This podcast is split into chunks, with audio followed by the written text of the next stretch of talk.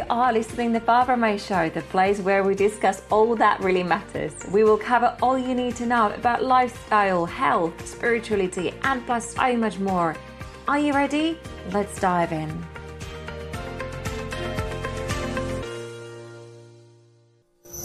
You are listening to episode 17 with Dr. Vera Tarman.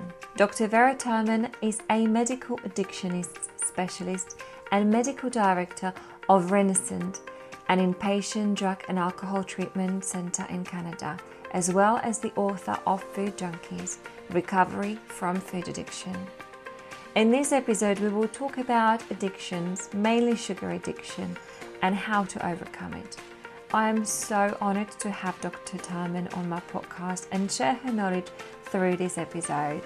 And I really hope that this episode will make a change. Let's dive in.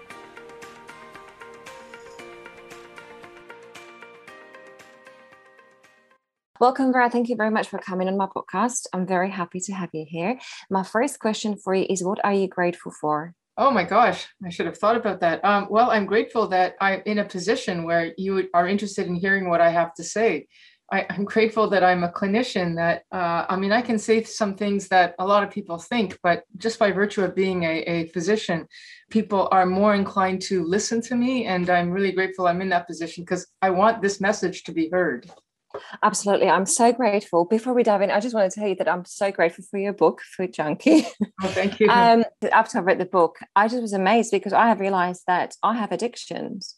Uh, and um, I enjoyed it so much. And exactly what you said, I think is very important to get this message out there. Yeah, you know, like uh, when you said that, it made me think that you know you have addictions. And and uh, there's such a stigma around that word. And i've had many people say how can you know why would you add the word stigma or, or, another word another label like addiction to somebody who might already be suffering from obesity or might be suffering from diabetes? Like why do you want to add another thing to it? And i think that as long as we're afraid of that word we're, we're going to miss the boat of all the tools and all the um, I mean, there's so much self-loathing that goes with that. And and if we actually recognize what addiction is, food addiction is, then um, there's much less self-loathing. Once you get over this word addiction and actually recognize that pretty much everybody in 2021 is addicted to something. And if they're not, it's because they're doing all the self-care stuff that we preach about. Um, but not that not that many people actually do it until they know that they have to because they've discovered they're addicted. So yeah, good. I'm I'm glad that you're willing to use that word. Absolutely. I totally agree with you. You know, I was going through when I was reading a book, I was going through my addictions in the past and I was thinking I used to be addicted to drugs, I used to be addicted to coffee, I used to be well I'm actually still addicted to coffee, I used to be addicted to smoking, I used to be addicted to um, sugar, um, fat, which I am still um, as well and um, and it just makes you think like what what can we do about addiction? How can we move forward? How do we understand the brain? How do we understand is addiction like exactly what you said in the book is addiction yeah. a choice or is it disease? You're yeah. talking about um, serotonin a lot dopamine and endorphin so i'll let you to explain it a little bit later on a podcast. But what i wanted to understand is that all those chemicals how do we balance it? Where do we go from there? How do we overcome addictions well, you know, the, the, the, first thing is just to embrace that word and and the, that world. Maybe that's a better way to say it. That whole world, and uh, just embrace the uh, whole concept of it because it and then invites recovery solutions that otherwise we wouldn't have. We would just say just stop and use willpower, and the willpower doesn't work. Uh, so you know, if we can um, acknowledge that anybody and everybody has the potential to become addicted because we're just human animals living in an environment that is very obesophilic. Like so much is out there that can snare us and it's so easy to stumble from one to another to another. And if we just acknowledge that that happens and then understand how like i said the self-loathing goes and then the tools go. And your podcast your uh, invitation for me to look at this from a spiritual angle is really thrilling for me because uh, I always think that the you know, we say the opposite of addiction is connection. I don't know if you've heard that term, but it's a very common one. I personally think it's more than that. The opposite of addiction is a spiritual connection it's it's the, the the being addicted to something is trying to fill a hole because we don't have something spiritual to work with and we're living in a very uh, agnostic um, almost anti-religious or, or, i don't say anti-religious but but you know uh, i don't need religion that kind of attitude and i just think that that's not doing us well because i always think when i see patients that are seeking help that yes it's good to know about the neurochemistry which we can talk about but over the long term in terms of the cure or the not cure but management we're going to have to rely on uh, a higher power or something spiritual to sustain it so that's it that I, I just love that that we're already starting with that premise here in this talk absolutely and also something we have mentioned before is that um, the community community is important yes. Yeah. So if we want to get out of addiction, in, and it doesn't matter what type of addiction it is, we can't yes. do it alone, and we need a community. Yeah, yeah. And so we can look at the, the, the small picture, which is I'm eating too much sugar, or I'm I'm uh, drinking too much alcohol, or even coffee or work. But you know, if we just look at that and understand that and stop that, okay. Uh, as a clinician, and um, I don't know if you're actually working with people one on one, but um, uh, in in the uh, sort of pri- primary model of treatment you know we can work with some of that but the larger picture how do you live now thrive happy? You need to have all these other things in place like community and and like i said higher power and all that stuff. And you know we could just talk about how covid for example is just eroding away that whole secondary larger picture you know as we're more and more isolated absolutely completely agree with you. Also i think when it comes to addiction whatever addiction it is there is something what is missing in life. Yes is that right? Do you agree? Yes yes that's it that's it exactly. Yeah. yeah and and we can stick with the well i'll be missing my cigarettes or i'll be missing my booze or my sugar but it's it, it's really much larger than that because we picked up those things in the first place. I never i never thought i was addict until um like i just thought that i have overcome my addictions but after reading your book, I have realized that I am an addict because I ah. have just swapped addiction for addiction. Yes. So yeah. um, when I said about the drugs, then I said about the smoking, and then I said mm-hmm. about coffee. Obviously, coffee is still my mm. yeah. There you go. Cheers. yeah. um, coffee is still my main addiction.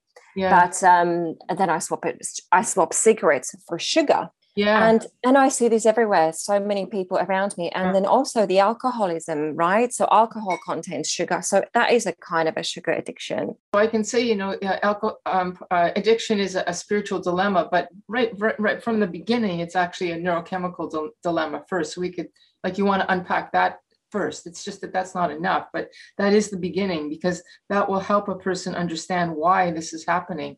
You know, and so many people say, I, I should stop. I know I should stop. I'm going to get cancer. I'm going to get diabetes, whatever it is, uh, and I can't stop. And there's a reason why you can't stop, and it's because the uh, um, the circuitry, the brain circuitry in the brain, which includes dopamine and serotonin and endorphins, has been rewired, re um, adapted neuro adapted to a toxic environment you know? So dopamine for example is our neurochemical of uh, excitement and thrill and oh i'm looking forward to this cheesecake that i'm going to have and it's so super exciting. It's never as exciting as the actual experience of eating the, the cheesecake but we look forward to it. I remember when I, I, was, quote, in the food, you know, eating uh, compulsively, I would be eating thinking about the next bite rather than enjoying the bite that was in my mouth at the time and that's the dopamine surge that's happening in the brain. And normally that wouldn't happen if i was eating an apple. I, I just don't care about the next bite of the apple because i'm actually enjoying the apple. But uh, when it's a um, something else like apple crumble or something like that then i'm moving ahead in the game because the uh, the concentrated amount of uh, sugar gives me a concentrated amount of dopamine an apple gives me dopamine too, but not in that high concentration. Um, so that that high concentration, if I live there too much, I neuroadapt. Um, I need that apple crumble just to feel good.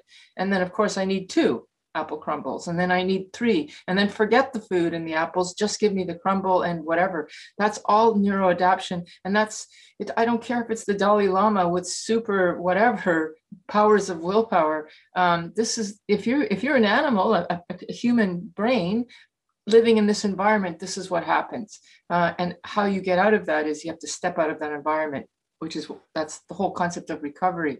So that's the dopamine. It's a neurochemical change. And then we have serotonin, which is the neurochemical of um, satisfaction.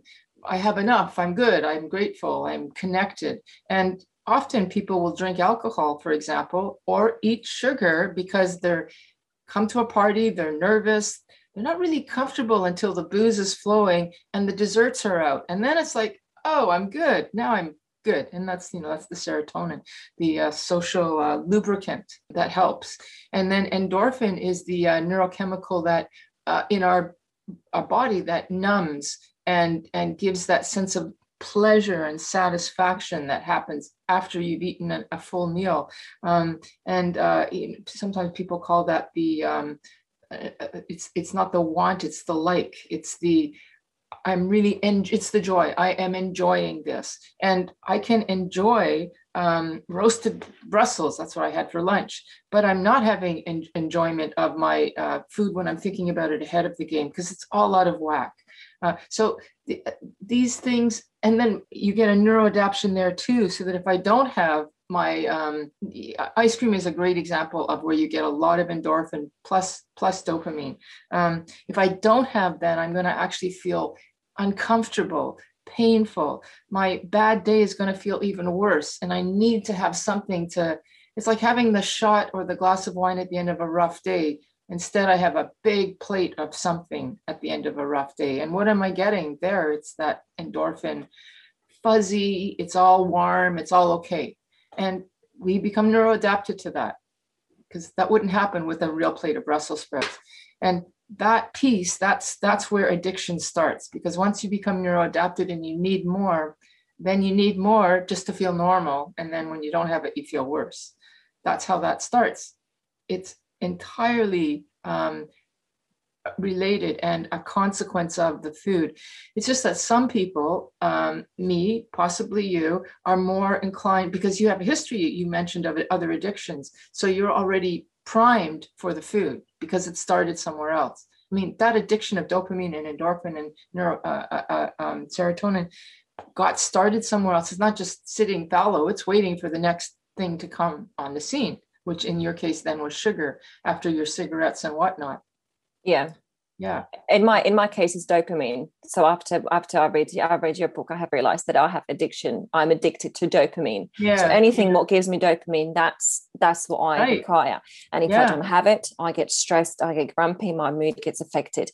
So if bored, i didn't exactly oh, i get bored yeah absolutely. I'm just I, mean, I just need that excitement. And i yes. think that's why um that's why um i was addicted to drugs a long time yeah. ago but um, what I want to say over here is that um, when those when dopamine, serotonin, and um, endorphin is balanced, yeah, then addiction doesn't exist. Correct? That's right. Yes. So if you can get out of that circuit, uh, out of that um, uh, uh loop, you know, of I, I need more to feel normal. Well, if I don't have more, then I won't feel normal. In fact, I'll feel bad.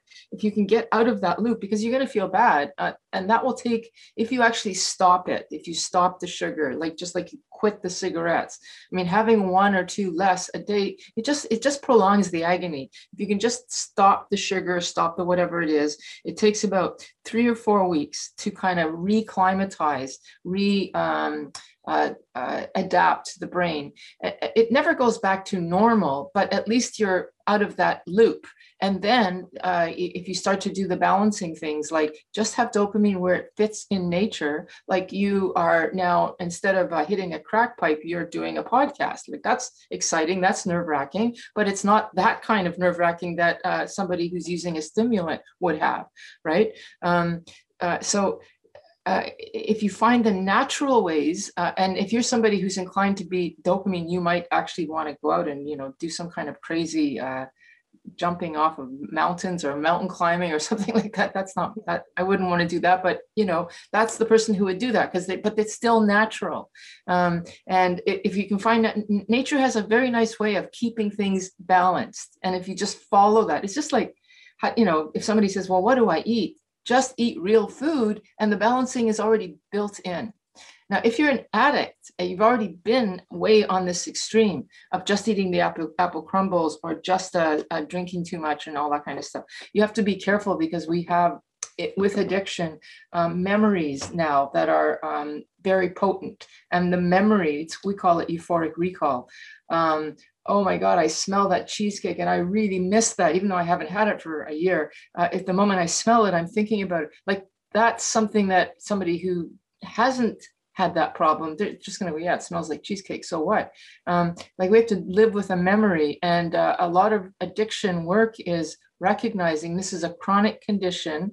Um, as long as I'm not eating that stuff, I'm okay. But I have to be careful not to let myself talk myself into, I'm okay. I've been okay. So now I can have a piece of cake you know, a little bit on the weekend. It's my birthday, uh, even though I haven't for a year. I'll have one once a year for my birthday. That's that's uh, an addict cannot do that. They simply cannot do that. Can we talk about the um, sugar addiction before we dive into the spiritual connection? Yeah. Um, so we know that sugar is addictive. We know yeah. that sugar is drug. Yes. We know that sugar supplies us with these serotonin and endorphins and all three of them. Dopamine. All three of them and yeah. dopamine. It gets us yeah. high. We know it affects yeah. our mood. We know it's cause of cancer.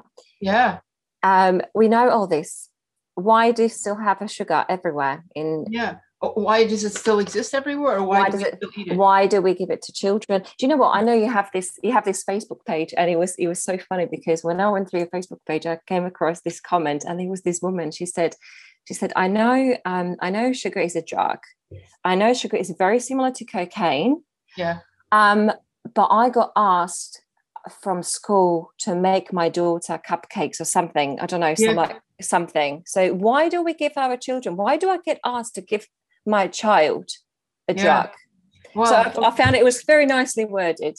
Yes, yes. It's because I mean that's the reason why podcasts like this are so important. And when people ask me to speak, I I really want to, um, uh, be, uh, because uh, until we recognize uh, that sugar is as, as as evil, as problematic, even more problematic than other drugs, um, we're we're just going to go, ah, you know, that's just Vera, you know, that's just Barbra, you know, whatever. Um, but we say no, it's not. And and the fact that we're giving it to kids, we're even letting kids choose. Like I hear some people who are trying to be very fair say, well, I'll explain this to my child and I'll let them decide. Well, they're not. Of course, they're. I mean, they're they're young young brains are. You know, sugar is actually an, uh, the promise of energy dense potent food and the brain wants that because it's, it's growing. It's a growing brain. It, it, but luckily my growing brain I'm older than you, uh, was lived in an environment where that sugar wasn't as plentiful as now. I, I simply don't need what's available now. So, so we have to uh, put the, the curbs on.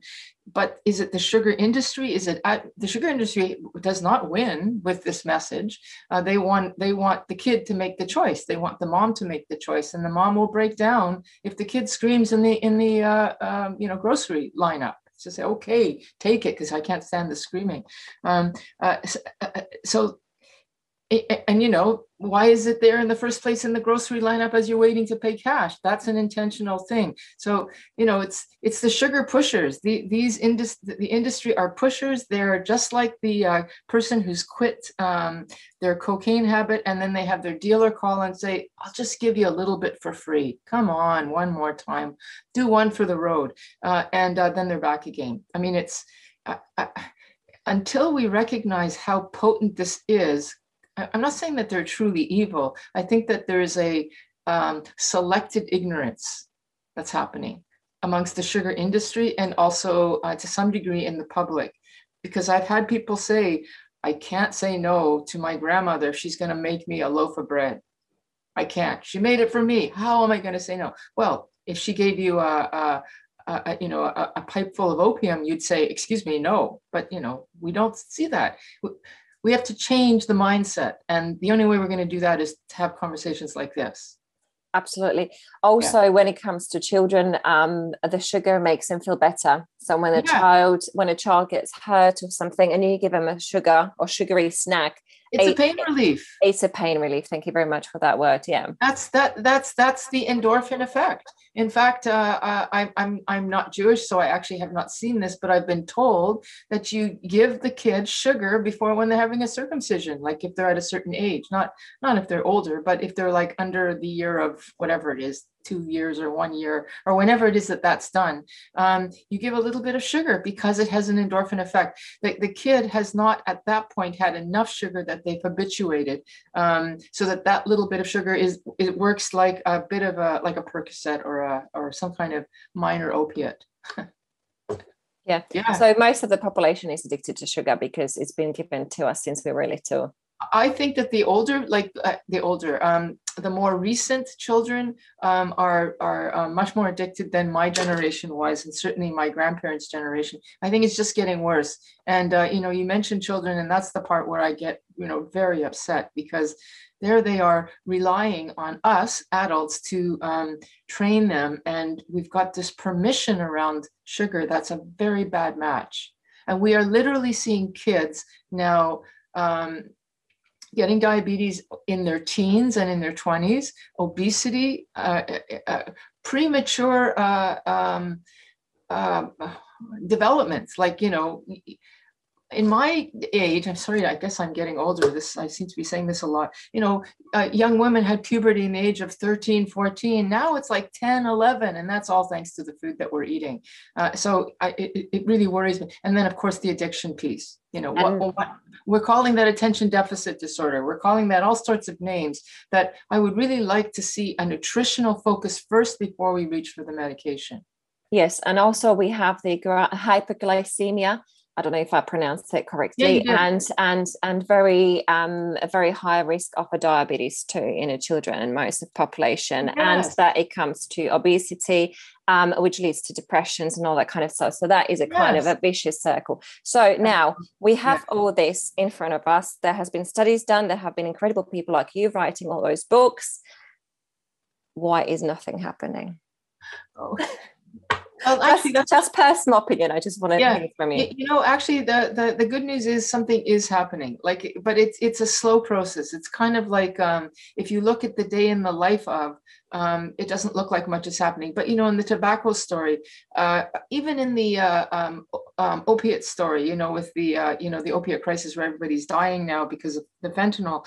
Uh, I mean, that kind of uh, um, opiate crisis started in the 90s and now it's 2020 not much has happened but actually a lot has happened. You know people are starting to respond to that now. The the, the tobacco uh, um, awareness of cancer and the whole fight with the food industry or pardon me the tobacco industry which by the way moved into the food industry we're having the same battle i mean how long did that take 30 40 years but a big change happened. I, I, know more people now who have quit smoking than who smoke. In fact, I now go, oh, you still smoke with surprise.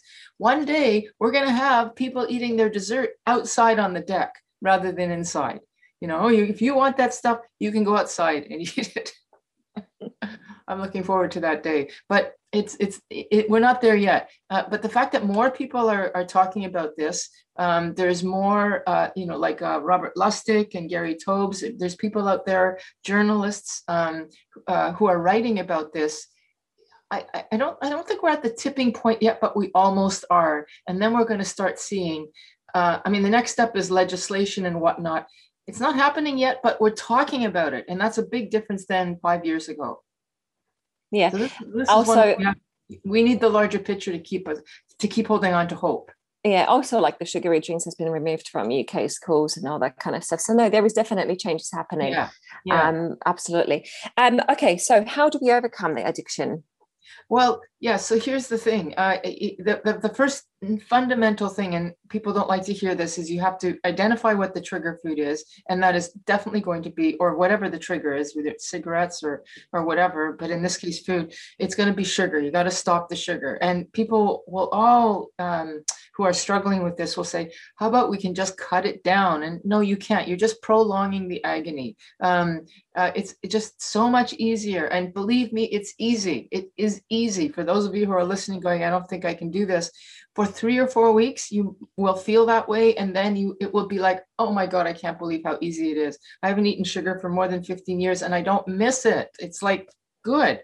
But initially it was like oh my god i don't know how i can do this so so abstinence of the trigger food sugar and oftentimes I, am going to say if you really want to be clean, uh, just take out processed foods of any or processed carbs of any kind. Because a lot of people say it's not sugar addiction, it's processed carb addiction. Um, you can still eat apples, you can still eat broccoli. If you want to go keto, which is really cutting down your carbs, you can do that too, but you don't have to. Just but stop the offending drug, which is sugar and processed uh, carbs. Then, what we said earlier connection. Um, because what are we actually doing? We're filling something. I mean, sugar, food is an emotional bomb, it's a soothe. But what are we soothing? We're soothing you know what, what, i know for myself and i'm going to imagine a lot of people here uh, especially during covid are thinking you know I, it's okay i don't want to socialize i'd rather be at home watching netflix with my tub of ice cream and my big whatever it is that i've baked i'm good i'm independent i'm fine i'm good until the next morning when i hate myself but then i'll buy another tub of whatever it is and watch the next show uh, but when you stop that I mean, we are social creatures and uh, we need to fill that space with connection.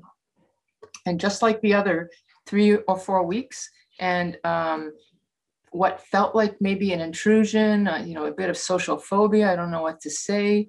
Once you start letting people in and letting connection in, it is so much more filling and sweet than real sweet. And there's no hangover later.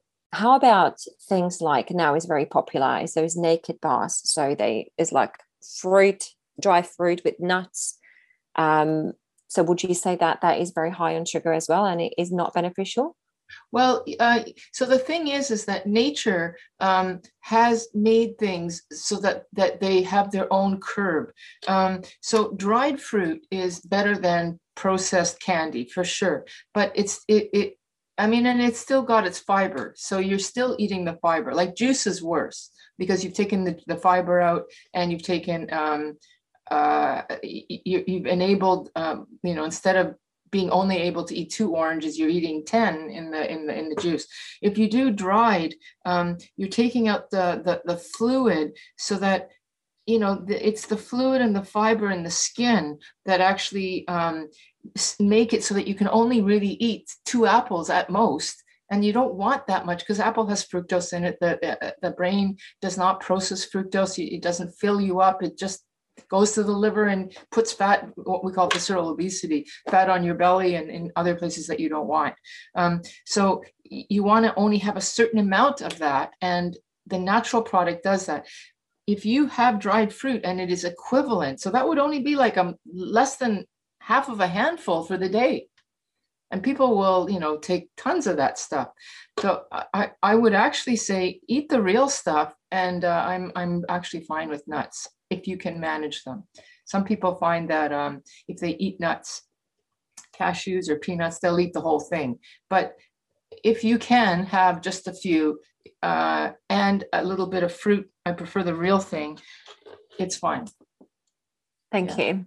Um, okay, can we go back to the community now? What you were yes. saying, how important the community is, and what can we gain from a community? Well, it, the, the community is what gives us mainly our serotonin. So the opposite of addiction is connection. The opposite of addiction, addiction is dopamine over overload. That's what we were talking about earlier.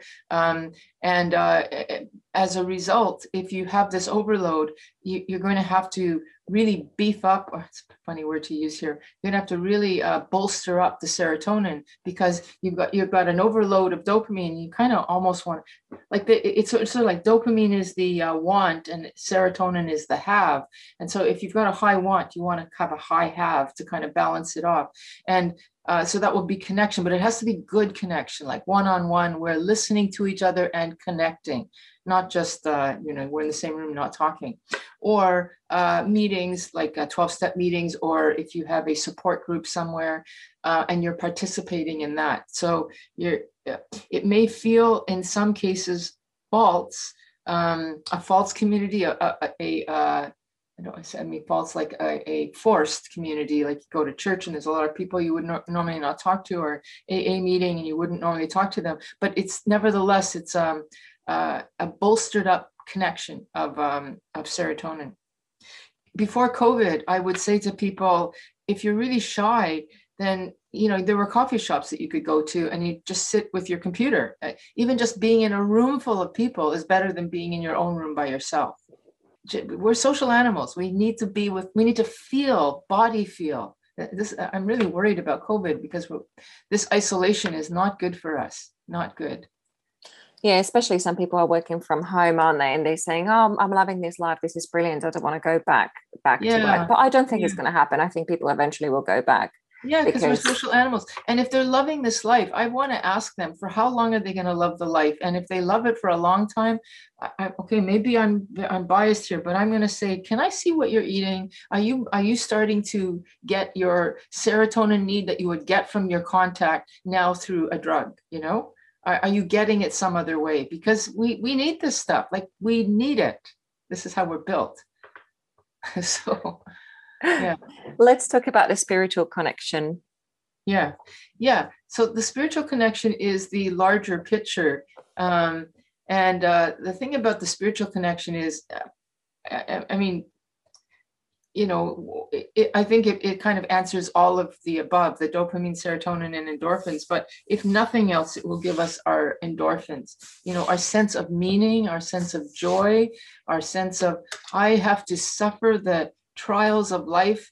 Um, uh, the only way I can do that if is is if I can um, somehow make my suffering meaningful, maybe by telling other people, like we're doing here, you know, sharing our own story so others can relate. That's that's a kind of spiritual act, and uh, it makes my pain and your pain meaningful. That's that's that's an endorphin. The just the sense of joy in things, like why do human animals have joy? I don't know if you've uh, been introduced uh, to the concept of uh, peak experiences through Abraham Maslow, um, the hierarchy of needs. You know, he talks about peak experiences. That's the same thing that we're talking about. Uh, you know, we need a few of those in a lifetime to keep us going. You know, it was the one day when I, the, you know, the, the the skies opened up and I could feel connected with God and everything. I mean, just it's just the day, one day that that happened, maybe in childhood or when you're in love or something like that. And you remember that, and that gets you through the hard times. And um, well, that's yeah, that's uh, we need that. So we have to build that in. And I think. yeah. I think there is. I think there is a connection which is lost what we had within ourselves yeah. So something what you have when you're were little and you know, you know yourself very well, right? Yes. And then you're going uh, going to school and you're meeting friends and you kind of build building up your social skills and you kind of yes. going further and further and further away from yourself.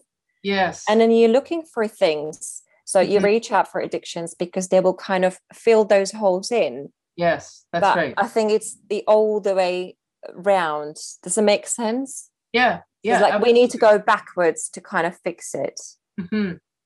yes we do. Yeah and yes and it, it doesn't really matter how that's done. Um, although there's some features about spiritual a spiritual practice that are um, common amongst all of the different spiritual practices. Um, and, and, you know one of them is connection and community you know whether it's salvation army or it's uh, I, even the Moonies, I don't care, or, or, or the nuns, like they, you know, have the same common outfit, a, a declared common doctrine. A, a, AA is the same thing. We, you know, you have the 12 steps, have ways to identify with your stories, um, something that connects, that that's a, the serotonin piece. And in all of those, there's always a sense of mission or a sense of meaningfulness. I want to help others. And that's the endorphin piece. Uh, th- that's really crucial and you'll see that a lot of spiritual programs have that. They have the connection they have the sense of meaning and purpose. And then the other thing is that sense of uh, um, you were kind of alluding to this with with children that sense of the here the, the, the joy of just the here and now you know? Um, and that appreciation well like we started what what do you appreciate today? Like that appreciation in the moment is also fundamental in all spiritual practices, and we have to have that too. That appreciation is um, serotonin. It's incredible how everything is connected, right?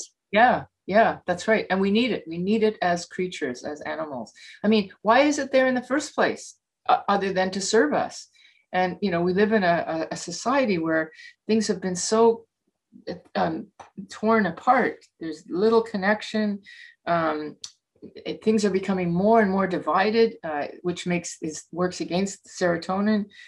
The only way we get joy is through substances. It's yeah, it's we have to find a way to bring it back. And I'm always encouraged when I hear somebody um, when they put down their drug say that they've got connection and a sense of purpose.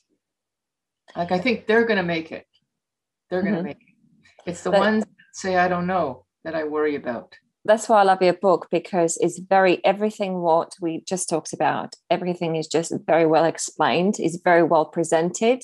Oh, thank you. It was um, I don't know what chapter it was, but you were talking about. Um, it was like you were asking you asking those questions. Um, are you an addict? Uh-huh. And then yeah. and then a question goes like, and I was just reading question every single question. Uh. I think it was about the food addiction. Every single question yeah. answered with yes yeah and then wow. i started laughing and uh-huh. and then he says um, something like if you answered more than three questions oh. or something like that and i'm just thinking and i started laughing even more i says this is hilarious every single question this is not like less more than three all yeah. of them all, all of, them. of, them. i said yes yeah.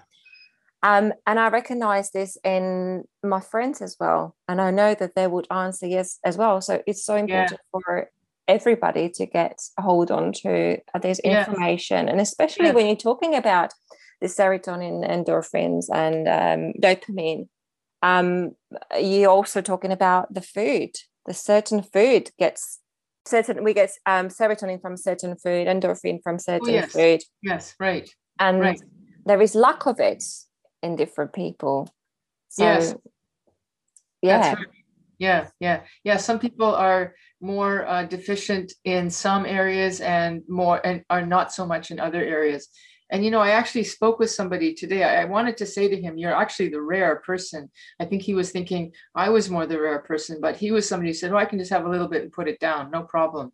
And uh, i i have enough of i guess connection and you know whatever out there but i think i don't think that's the norm today. I think that we're all a, a lot of us really suffering uh, in this very alienating society. And you know what's what's the solution beyond just my personal private you know abstain and look for connection? It's to foster uh, and and applaud um you know so when somebody says i want to quit say good for you. Like just like we would say when someone wants to quit drinking finally, or they want to stop using smoking cigarettes, we say good for you. If we could do the same thing when they say I want to quit sugar and have a quit sugar party, which might be that everyone brings roasted Brussels sprouts instead and says, eat, try my tasty food, you know, like wouldn't that be nice? And have a connection that way. Uh, that's uh, you know very celebratory. Can you talk about your addiction and your personal journey? Um, yeah, so my story is that, you know, I grew up in the 70s, the 1970s, when uh, the whole concept of food addiction, forget it. I mean, I didn't even know what addiction, I mean, I knew there was addiction because I, I had seen uh, alcoholism, um, uh, you know, all around me as a, as a teenager. Um, but um, I lived in the time when the concept of eating disorder was just getting recognized professionally. You know, we had um, uh, the uh, the Carpenters. There was Karen Carpenter who died of uh, anorexia. I don't know. Uh, anyway, it, it, was just starting to be on the scene, and I I just know that uh, when I, as a teenager, decided I wanted to stop drinking, I don't think I was willing to quit smoking cigarettes, but uh, it was just like i'm going to stop and be clean clean clean. I also decided well i'm going to stop eating junk food. And um, I, I discovered that because i didn't really know sugar addiction i thought i'm going to stop eating all this stuff but i'm still going to let myself have um, just a few um, j- jellies like just a few um, in the day. And even if it means I can't eat other food, I'm going to calorie count in such a way that I can eat these um, and and knock out everything else because I was like into the eat like 800 calories a day kind of thing. But I was eating the most addictive thing, and when you're starving, it's even more addictive. Um, and so what ended up happening was before I knew it, it was binge purge cycle, and and uh, that binge purge cycle, which now we would call bulimia or binge eating disorder, then people were just starting to use those words. Um, I, I uh, many years later, when I became in and was 100 pounds more than I am now, still struggling with either uh, eating or using alcohol as well. It's kind of like a mix and match. Um, it just hit me one day when I got into the field of addictions that this this was more like addictive behavior than an eating disorder. You know, it, it, it just it looked the same. You know, that whole thing of uh, um, I'm obsessing about it all day, even when I'm not eating it. It's on my mind, ever present. And when I decided to um, treat it like an addiction, then you know, I knew when you stop an addiction, you sit through post acute withdrawal. It's a one month process, three to four weeks, and then it gets better. And that's exactly what happened.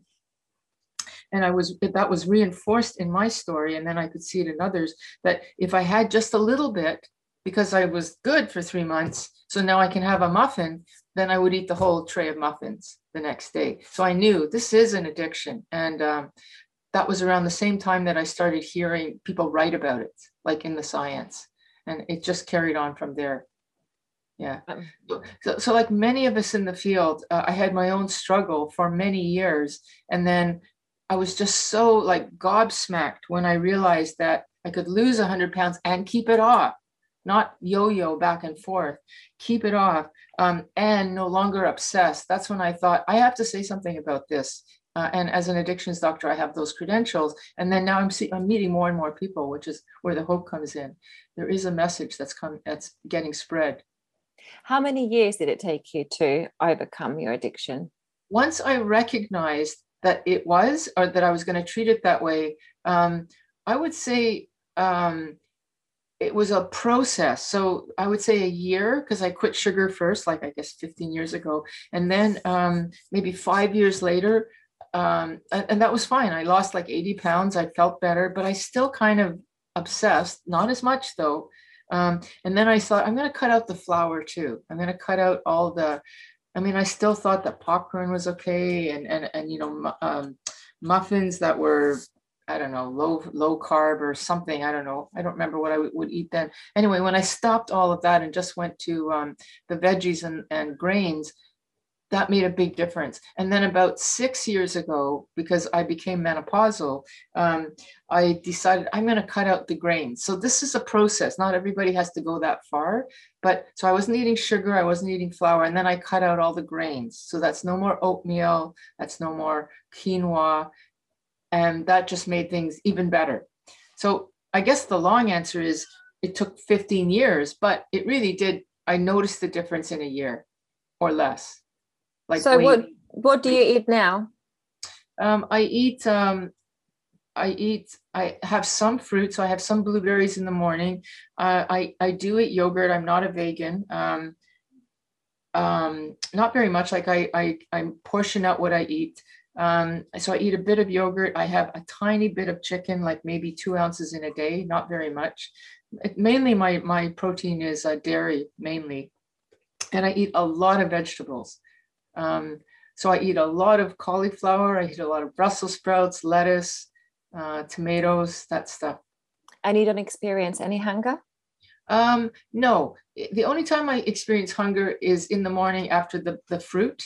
Um, and I, so I've cut down that. Uh, and uh, the only reason why I, so I would actually like not to eat the fruit. I don't experience hunger between my meals, with the exception of what I call appropriate hunger. So if it's been four hours, uh, I'm, I'm, I'm not somebody who's fat loading like a keto. A person who follows keto will eat a lot of fat so that they're not hungry at all. I'm not doing that. Um, I'm so that by hour four or five, I'm hungry, but it's appropriate. It's not starving crazy.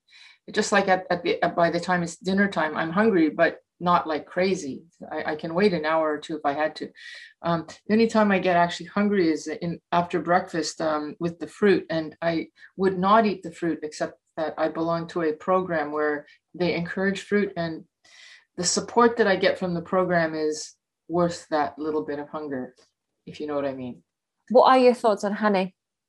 Uh, honey is is fruit. Uh, pardon me, is fructose. So it's uh, um, in nature honey would come from the bee hive and the bear that scoops out is not in that be for very long.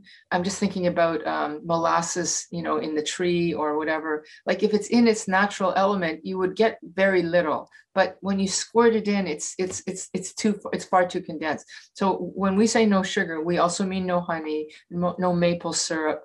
Um, and there's even the question about stevia. Like you know, it's it's a sweetener. It's a natural sweetener.